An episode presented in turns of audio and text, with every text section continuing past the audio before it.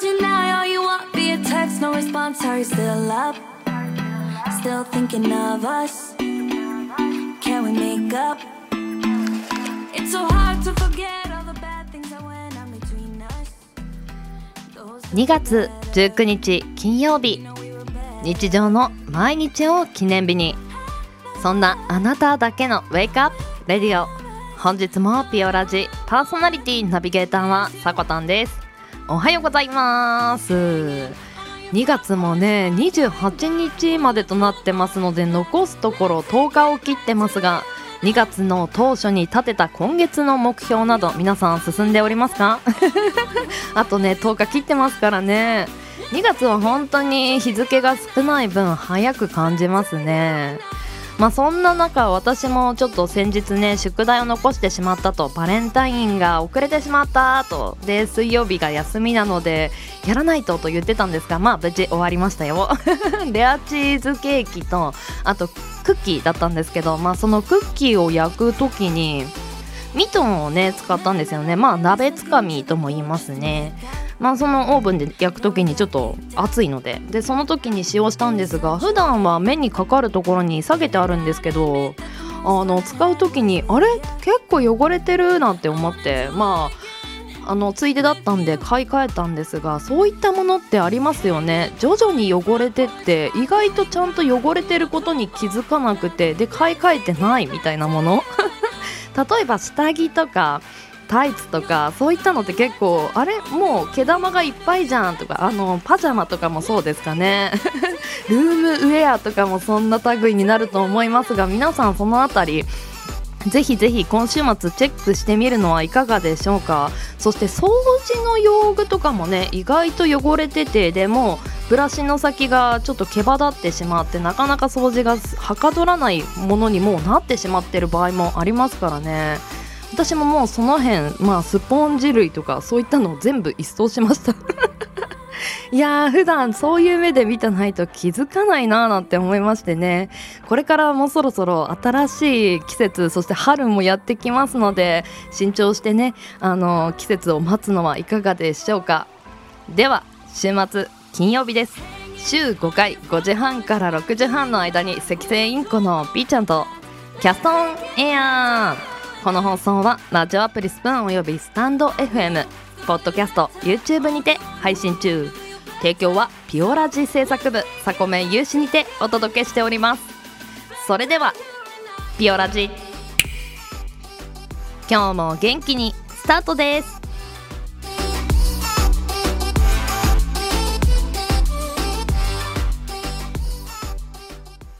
今日も新たな一日が始まる。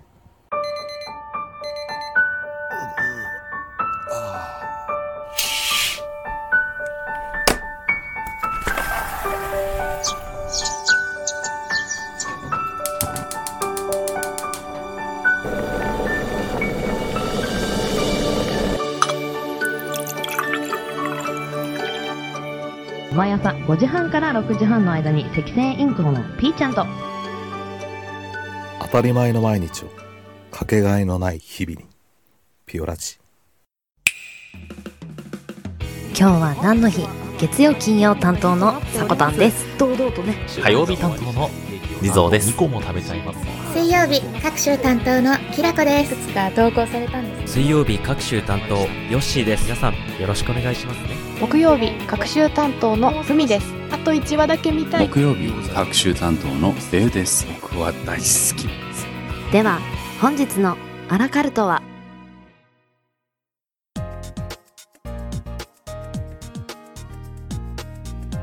？2月19日今日は何の日？こちらは一般社団法人日本記念日協会のホームページに記載されている協会に登録された記念日を紹介していきます。では改めまして今日は何の日？本日協会が制定した記念日が7項目ありました。タイトルからご紹介していきます。いいきゅうりの日クレープの日松坂牛の日熟カレーの日。こちら4項目は毎月19日に制定されている記念日です。そして2月19日だけで見ていくとチョコミントの日。信州松本鍋の日とありました。まずは信州松本鍋の日からご紹介していきます。長野県松本市松本大学 JA 松本ハイランド JA 松本市が連携して松本の農産物をふんだんに使った名物となる鍋を作るために結成した。美味しい信州フード信州松本鍋開発プロジェクトチームさんが制定されています。こんなプロジェクトチームがあったんですね。地元愛が強いですね。家族や仲間が集い松本の美味しい食材の鍋で温かく幸せになってもらうことが目的です。日付は温かい鍋が美味しい冬を表す。12月1月2月で食べ物の食という字の語呂合わせでそれぞれの月の19日としました。では12月と1月と2月にこの記念日はあるんですね。信州松本鍋の日。うーん。長野県美味しい信州フード事業の一環でもあるそうです。私が結構出会った人の中でもともと故郷は違っても長野県に住んだことがある人は長野県の人は本当に温かくていい人が多いというお話をよく聞くんですけど、まあ、こういった地域のつながりも持って食材などを広げていこうという中での絆とかもねまた一層深まりそうですよね。はいではこちら毎月19日に制定されているいいきゅうりの日。こちら毎月19日と言ったんですが4月は除くそうですね。いいきゅうりの日。全国のきゅうりの出荷団体などかっこ21の JA13 の県連1つの会社。で結成されたいいきゅうりの日プロジェクトが制定されています。低カロリーで美味しくさまざまな料理に活用できるきゅうりの消費拡大が目的です。日付は4月を除いた毎月19日でいいきゅうり1がいいですね。9で9を表してますね。19いいきゅうりと読む語呂合わせから毎月4月を除く19日に制定されていました。ちなみに4月19日は JA 愛知経済連の西三河東春きゅうり部会がいいきゅうりの日として登録しているところから除いているそうです。うん。いろんな団体がまあいいきゅうりの日として制定をしたんですね。うんうんうんうんうん。なんかきゅうりってあれば嬉しいんですけどなくても大丈夫っていうようななんか不思議な食材でもあるなぁと。あれば本当に嬉しいんですよねなんか。けどなくてもいいみたいな。なんかちょっと押していくのは分かりますね。そしてきゅうりが意外と自分の中では好きな野菜だっていう人は心の中にねなんか結構思ってる人は多いかもしれないなという印象もありました。はい。ではチョコミントの日こちら深掘り紹介させていただきます。チョコミントの日を制定しようプロジェクト。代表チョコミント仮面さんが制定されています。う？チョコミント仮面？誰？クラウドファンディング上で同プロジェクトが呼びかけられ多くのチョコミント好きの熱意により目標額を達成し日本記念日協会に登録申請。審査会で合格となり登録されました。うーん熱意があるな。チョコミントの魅力を多くの人に伝えることでチョコミントで盛り上がれる日にしたいという願いが込められています日付はアメリカの全米菓子協会が2月19日をチョコミントの日として制定しており日本でもこの日に多くのチョコミント好きが SNS などでチョコミントの日を祝う投稿をするなど特別な日となっているところから制定されていました。チョコミントなんていう言葉も近年できましたよね。はいでは深掘りしていきます。ではまずチョコミントの歴史からご紹介していきましょう。チョコレートの原料カカオそしてミントも紀元前前から栽培されています。その2人が出会ったのは1900年考案のグラスホッパーというカクテルによって初めて組み合わされました。このグラスホッパーの大まかな原料となるのがミントリキュール。の他に生クリームとカカオリキュールが入っているそうです。ここでね初めて合わさったんですね。両者の食材は。うんうんうんうんうん。まあこのグラスホッパーの味わいとしてはチョコミントのような甘くてさっぱりとしたものだそうです。うんうんうん。飲みたいな。はい戻りましょう。その後両者2人が出会った後1945年に31アイスクリームの商品としてチョコミントの味のアイスクリームが登場しました。日本へは1974年同じく31アイスクリームの日本1号店である目黒店から販売が開始されたそうです。当時は色合いが毒々しく見えあまり人気はなかったそうです。確かに見慣れない色合いになりますよね。青緑っぽい色合いの食事ってなかなか思いつきませんもんね。あの独特のチョコミントの色合いあるじゃないですか。あれはミントからの色ではないそうです。あの色合いというのは微生物スピルリナの色素から取り出されているそうです。なので天然由来としてソーダ水や菓子類の色付けとして幅広く用いられてきたそうです。うーんあの独特な色合いってミントをイメージさせる色合いにしたかったんでしょうね。まあそれが微生物であったそうです。皆さんはチョコミントは大丈夫な方ですか？それとも苦手な方ですか？私は子供の頃は少し苦手だったんですよねチョコミント弟はちっちゃい頃から食べれてたんですけどえなんかハカハカしてなんかなみたいな甘いのとすっきりしたのが一緒になるっていうのがちょっと受け入れられなくてけど大人になるにつれていろんな味わいを楽しめるようになってからチョコミントはとても好きになりましたね。独特の本当の味わいがありますよね。はい。では本日協会が制定した記念日7項目紹介させていただきました。CM 明けは目覚ましコーナーです。もしよければお付き合いください。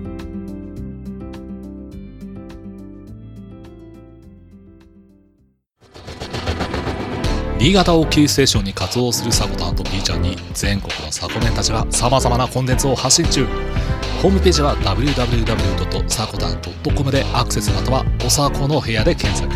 YouTube サコタンチャンネルもグローバルに展開中。チェックインアウト。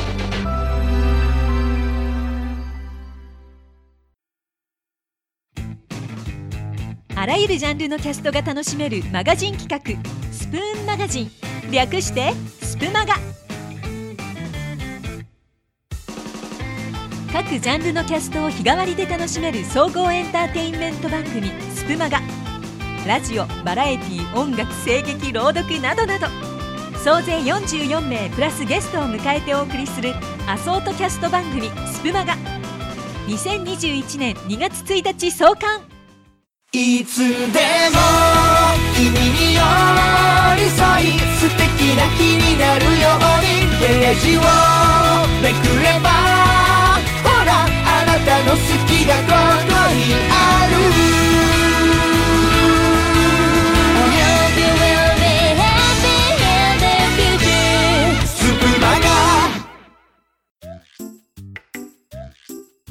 心の道路交通情報センターのお時間です。こちらでは様々な角度の情報をスマートに発信するコーナーとなっております。今月2月はガルラジさんとのタイアップコラボ企画となってます。7名のガルラジメンバーにゲストでご登場していただいてます。さて本日は5人目となります。こちらの方ご紹介していきましょう。茨城県在住30代女性の主婦の方だそうです。プラスアルファとも書いてありますね。なんでしょうね。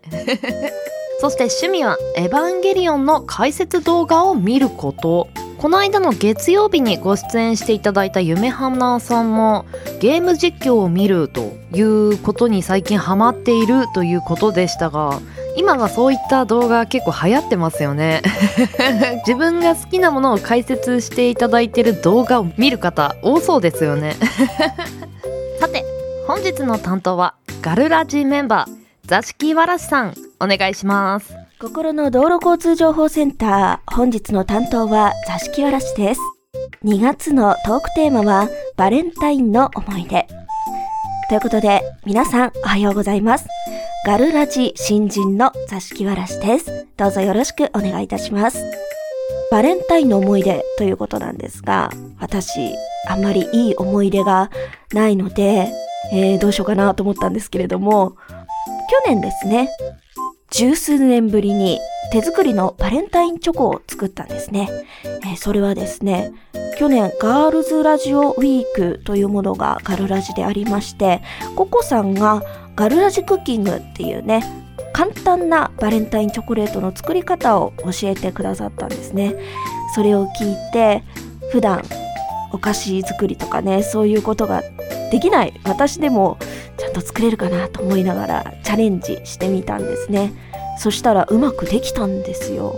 なので、えー今まで付き合ってる時からね、一度も手作りチョコをあげたことがなかった主人と、あと父にね、えプレゼントしました。そしたら二人ともね、嫌に喜んでくれまして、ああ、作ってよかったなと思いました。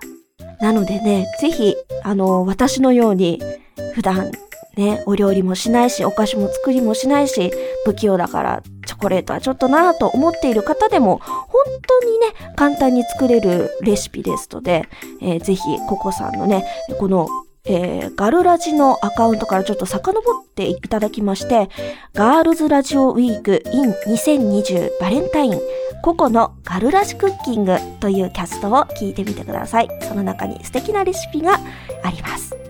以上、心の道路交通情報センターの座敷わらしでした。座敷わらしさんありがとうございました。なんとなく親しみやすい口調だなぁと感じたのですが私だけでしょうか。旦那さんからしたら初めての手作りバレンタインということで嬉しかったでしょうね。そしてお父さんも娘からもらうバレンタインはひとしおでしょうね。今ほど座敷わらしさんからご紹介いただいたキャストの方おさこの部屋のツイッターのリップの方につけておきますのでぜひぜひ皆さん聞いてみてください。そして今はレシピとしても簡単なチョコレートとかありますよね。3つの材料でできるトリュフチョコレートとかまだまだ寒い時期も続きますしステイホームとも言われてますのでおうち時間そういった形で楽しむのもいいですね。では本日ご出演していただいた座敷わらしさんの活動をご紹介していきます。このガルラジの活動の他には2月から創刊されたスプマガの木曜声劇チーム佐治町劇場のメンバーとして声劇を楽しんでいますともコメントいただいてました。ありがとうございます。演劇声だけの演劇のことを声劇と言いますがなかなか奥が深そうですよね。声だけで伝えるのは技量のいるところもあるのかなとけど楽しんでやっていくうちにどんどん表現力が上がっていったりしますよね。ぜひぜひいろんな作品を発信していってほしいなと思ってます。本日は座敷わらしさんありがとうございました。ではエンディングへ参ります。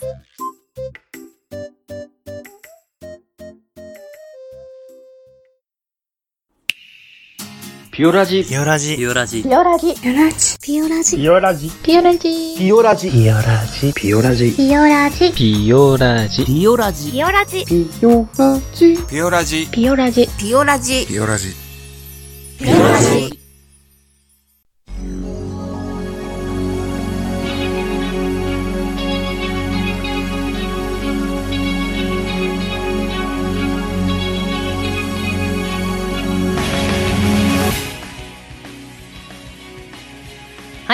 本日もエンディングのお時間となりました。今日 CM 挟ませていただいたのは音声配信アプリスプーンにより発信されてますキャスト番組スプマガひらがなスプカタカナマガで検索を。今日ゲストで出演していただいた座敷わらしさんもこちらのメンバーさんの一人となってます。44人で発信する番組となってます。いろんなジャンルが楽しめますよ。はい。オープニングトークでねお話しさせていただいたんですけれども2月もねもう後半に差し掛かるんですね。早いな。いやーここに来てね少し寒さもまた戻ってきてなかなか体調管理厳しいのではないでしょうか。私は前日ですね豚汁を作りましたよ。なんか栄養補給と思ってあったかいスープとかね本当に体に染みますよね。栄養も豊富ですしまあそういった形で楽しみながら体調管理気をつけてください。ではピオラジは朝の元気と明るさが心に届くラジオを目指して今日は何の日や目覚まし情報を発信する15分から20分程度の音声コンテンツとなってます。あなたのハートいいねコメントぜひお待ちしてます。朝のエンジンブーストにピオラジオここまでのお相手はさこたんでした。次回配信は来週月曜日の朝のピオラジになります。また来週お会いしましょう。